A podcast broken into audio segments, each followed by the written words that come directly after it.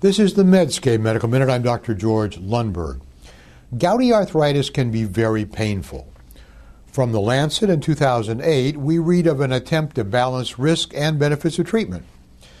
Five Dutch investigators performed a double masked, randomized, controlled clinical trial to compare the effectiveness of the systemic steroid prednisolone with the NSAID naproxen on 120 patients with painful monoarticular gout. After five days of treatment with 35 milligrams of prednisolone orally once a day or 500 milligrams of naproxen twice a day, the primary outcome of pain relief measured on a 100 millimeter visual analog scale showed a reduction of pain after 90 hours to 54.7 and 46.0 millimeters, respectively. Adverse effects at three weeks were similar, minor, and resolved.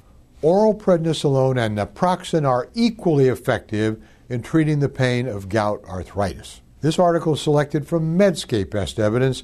I'm Dr. George Lundberg.